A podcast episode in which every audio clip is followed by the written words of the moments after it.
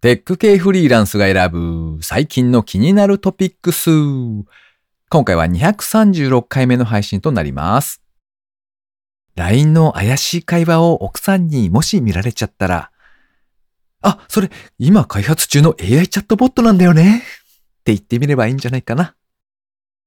この番組ではフリーランスエンジニアの S とエンタメ系エンジニアのアスカさんが最近気になったニュースや記事をサクッと短く紹介しております。今回は S の一人会となっております。IT 関連をメインにですね、ガジェットだったり新サービスの紹介だったり、それぞれが気になったものを好き勝手にチョイスしております。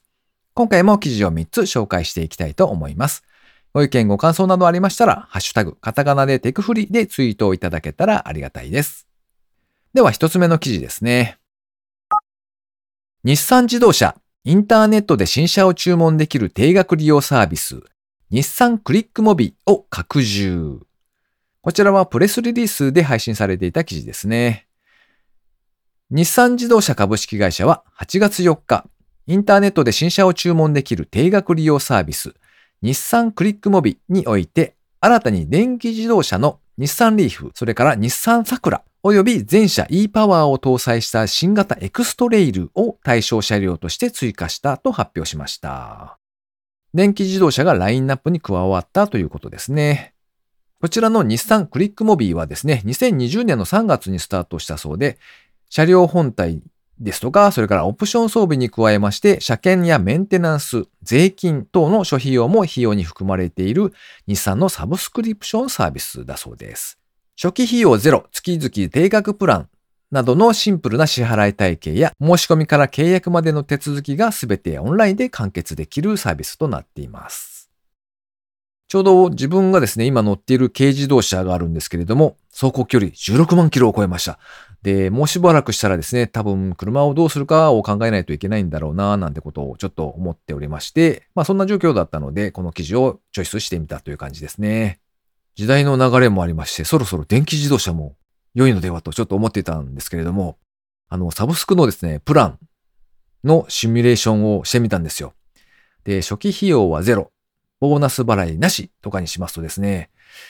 軽自動車1台でトータル支払い額が300万円超えるんですよね。なので、えっと、あの、すみません、そっと閉じました。というのと、あと電気自動車の場合だと、充電の設備というのが、これどうなるのかなというのが結構悩みそうなので、まあ自宅にそういう設備を用意するという手もあるらしいんですけれども、まあそれはそれで工事代金とかが当然かかってくるでしょうし、まあそのあたりちょっと悩みどころだなぁなんて思ってですね、自分が乗れるようになるにはもう少し先かなぁなんていう気がしております。では二つ目の記事ですね。水泳用のスマート AR ゴーグル、ホロスイム2。距離やストローク数などをリアルタイム表示。こちらは CNET Japan さんのサイトで掲載されていた記事ですね。水泳の練習をするときに役立つスマート AR ゴーグル、ホロスイム2の紹介記事です。現在、クラウドファンディングサービスのキックスターターにて支援を募集しているそうですね。こちらのホロスイム2はですね、泳いでいる人に様々なデータを見せられる水泳用の AR ゴーグルだそうで、泳いだ距離や時間、それからストローク数などの情報をリアルタイムに表示可能となっています。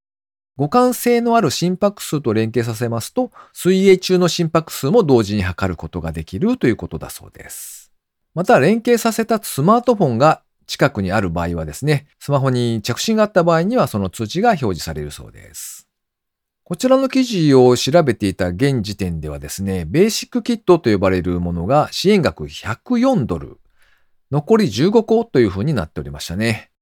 1万4、5千円なので、水泳をがっつりやってる方にとってみると、なかなか面白いガジェットなのかななんて思いますね。毎度お伝えしてはおりますけれども、こういったクラウドファンディングの製品はですね、予定通りに製品が作られなかったりとか、もしくは配送が遅れたりとか、そういったリスクがありますので、その点はご注意ください。では最後3つ目の記事ですね。あなたは賛成派？負のウルー病に対して Google、Amazon、Meta が猛反対する理由。こちらはライフハッカー日本版のサイトで掲載されていた記事ですね。午前0時を2回カウントすることで1秒を加えるウルー病ですね。こちらに異変が生じているという記事です。これまでのウルー病は地球の自転スピードが遅くなるのに合わせまして、日付が変わるときにですね、23時59分59秒、その次が23時59分60秒を挟みまして、そして0時0分0秒という風に調整をしていたそうなんですね。ところが現在はですね、地球の自転のスピードが上がっているそうで、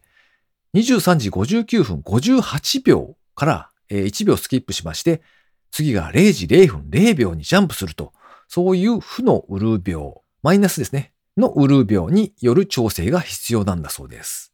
で、まあ当然ですね、不具合発生の不安が IT 業界に広まっておりまして、Google、Amazon に続いてメタもウルー秒やめようぜと言い出しているという、そんなお話が書かれておりました。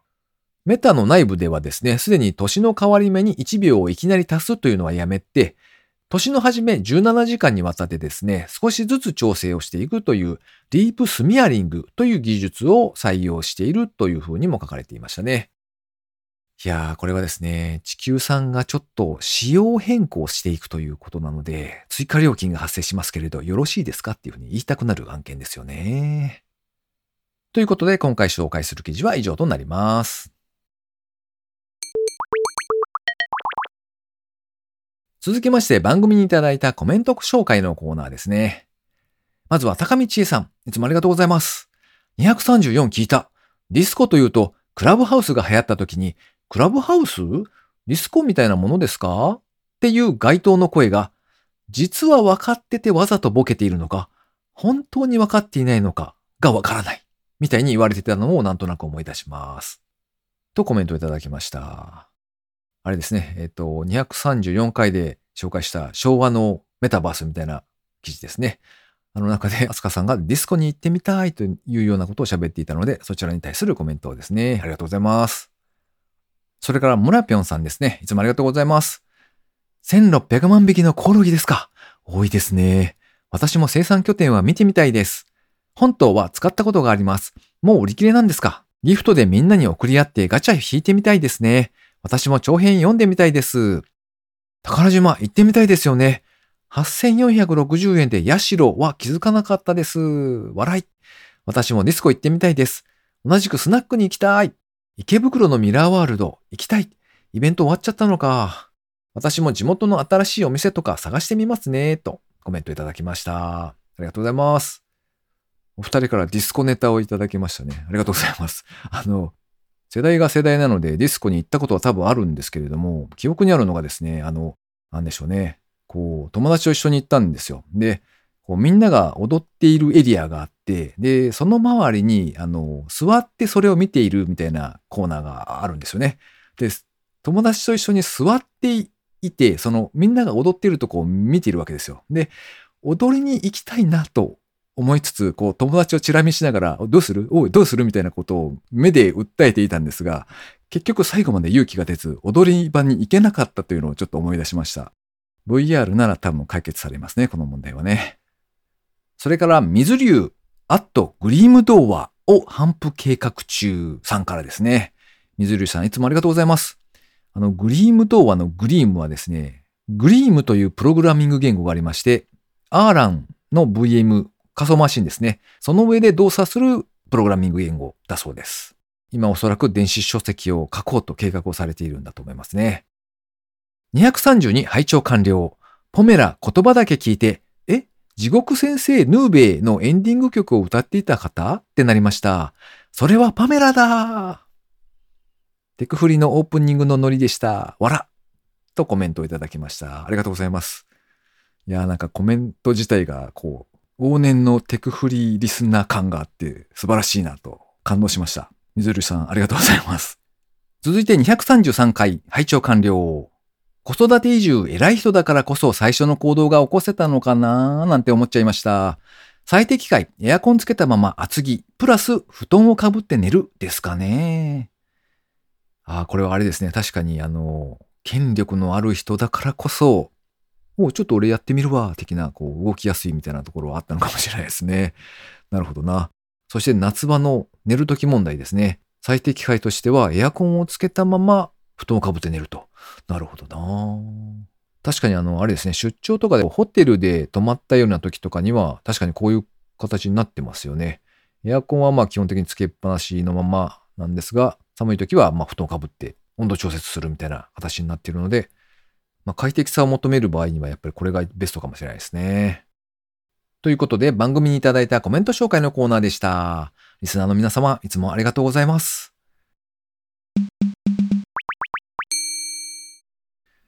最後に近況報告のコーナーですね。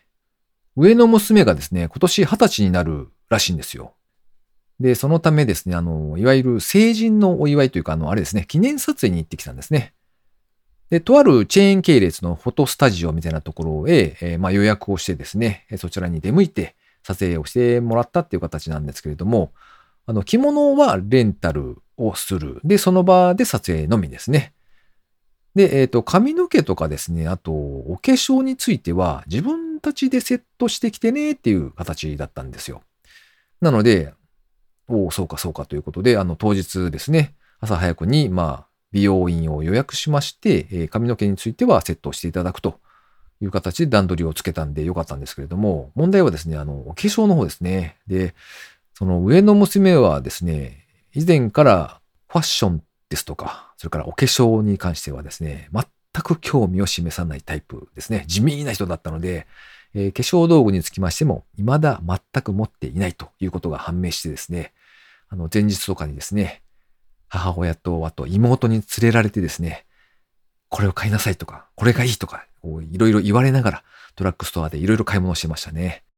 で、下の娘ですね、高校3年生なんですけれども、こちらは、まあ、派手では全然ないんですけれども、あの、自分で眉毛を整えたりするタイプなので、えー、まあ、終始ですね、